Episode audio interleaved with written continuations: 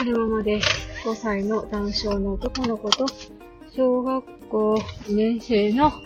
女の子を育てています。今日は2022年8月28、ん ?8?9? どっちだ？やばい、わからない。えーっと、えーっと、8月29日月曜日の朝撮ってます。職場に着くまでの間お話ししたいなって思うんですけれども、えー、この配信どの段階で、ん？この収録どの段階で配信するかちょっとわからないので、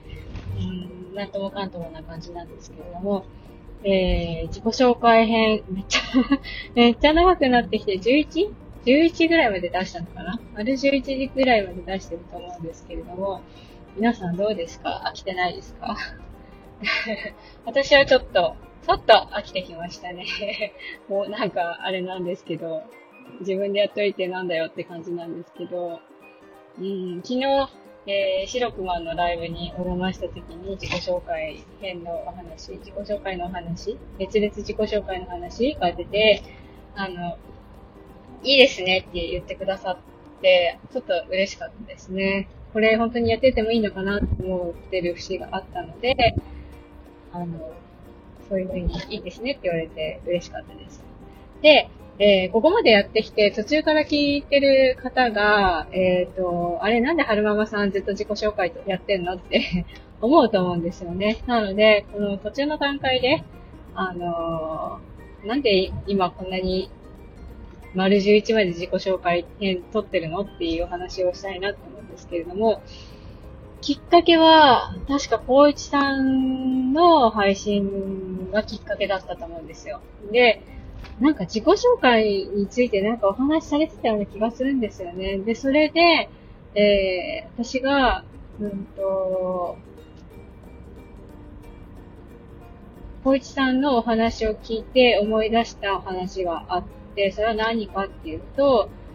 えー、地元の男性の子を持つママさんと、えー、そのママさんがきっかけで、旦那さんと、なんだろう、うちの夫もっていうか、その、なんだろうな、うん、あ、そうそうそう、あと、なんて言ったらいいのかな。まあ、そのご家族、男性の子を持つご家族と一緒に会食しましょうっていう話になったんですよね。で、そう、相手、お相手の、うんと、旦那さんが、あの、その、会食した時に自己紹介とかそういうのを、えー、その時にしてしまうと、それだけで時間が取られてしまうから、お会いする前に自己紹介したいと思いますっていうお話をしてくださって、で、夫の方にその旦那さんから、すごい熱烈な自己紹介をしてくださったんですよ。なんか、うんと、自分の小さい頃から、うんと、今現在の自分に至るまでの経緯みたいなのとか、自分の軸にあるものこういうものなんだとか、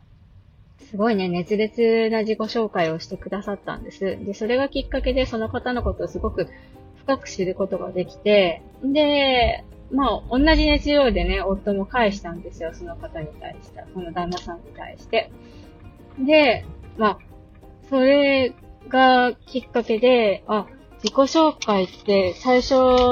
にする人がそうやって熱い熱量で自己紹介すると相手も同じ熱量で返してくれるんだなっていうのが分かったので、あ、そうそうそう。それで、じゃあ、私も同じ熱量で奥様の方に対して自己紹介しなきゃってことで、えー、同じ熱量で奥様の方に自己紹介したんですよね。そしたら奥様の方も同じ熱量で返してきてくれて、あの、その方のことをね、深く知ることができたんです。で、そういうような話を、スタイフ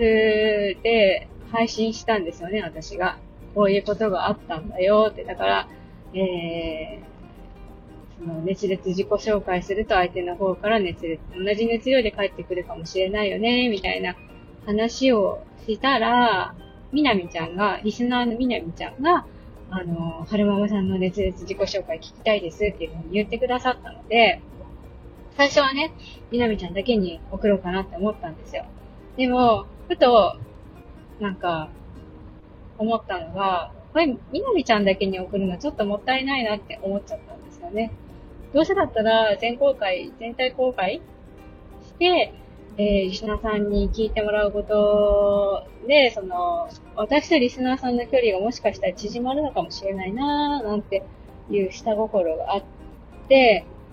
あの、じゃあ、皆さんに知ってもらおうと思って全体公開してるんですよね。そう、そういう経緯があったんです。どうですか？今まで 私の生まれる前から、お姉ちゃんが生まれるまで、ずっと話をしてきましたけども、なんか皆さん、こう、何か感じてくださったことっていうか、思ってくださったこととか、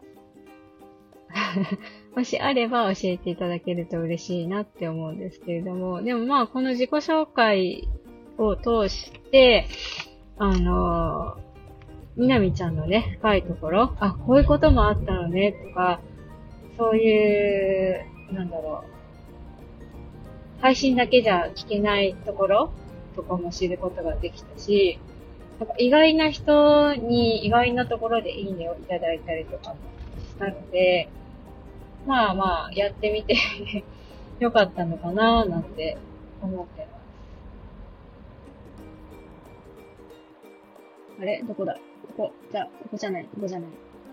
もう一個先だ。でも、大学に曲がるポイント間違えそうになるんですよね。同じような曲がり方だから、前に、一歩手前で 曲がって、あ、失敗したって、まあ、どっちとっても曲がってもいけるんですけどね。そう。うちの大学に勤めて、10、10年超えてるのに、まだ間違えそうにな。そう。あと、自己紹介編。あともうちょっと、お姉ちゃんが生まれたところまでお話ししたので、はるくんが生まれた話とか、はるくんの手術の話とか、この辺の話をしていけば、今現在に追いつくんじゃないのかななんて思ってます。サーファーがいる。おじさまサーファーだ。いつぐらいだろう？いやー、40後半、50代かな。すごい、渋いおじさまですね。今、信号で止まってるんですけど、ボードを担いだサーファー？おじさまサーファーが横切っていきました。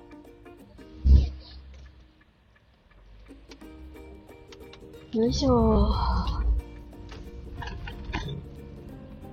えーと、そう、そんな感じで、あともう少し自己紹介お付き合いいただけるとすごく嬉しいです。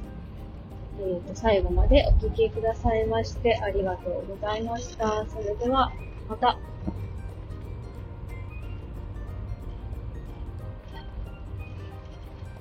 またと言いつつ、あともうちょっと、職場の駐車場に着くまであるんですけれども、何の話をしましょうかね。なんか撮ろうと、お話ししようと思ってた話が、夫絡みな話があったんですけど、なんだったかな。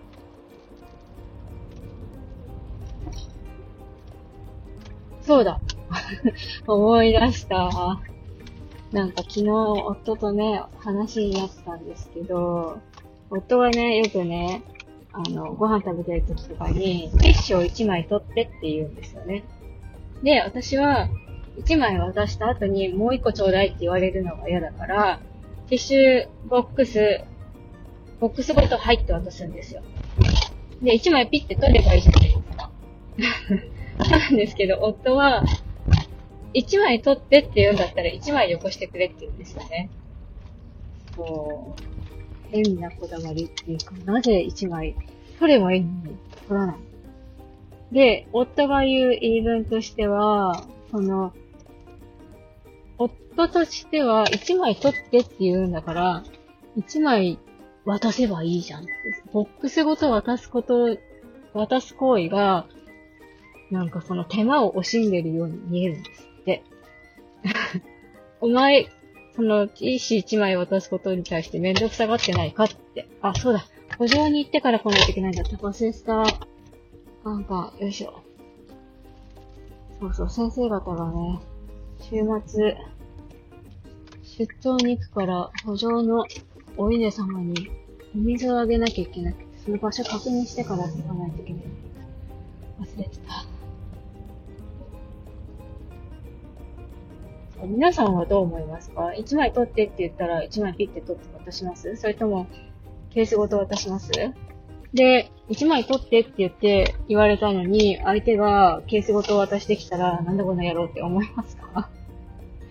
なんか心が狭いなぁと思って別にさ、ピッて取れたらええやんって思うんですけど、そう、嫌なんですって。めんどくさって思っちゃいました。え、っと、最後までお聞きくださいまして、ありがとうございました。角で止めた方がいいのかなちょっと中入ってたのかなよいしょ。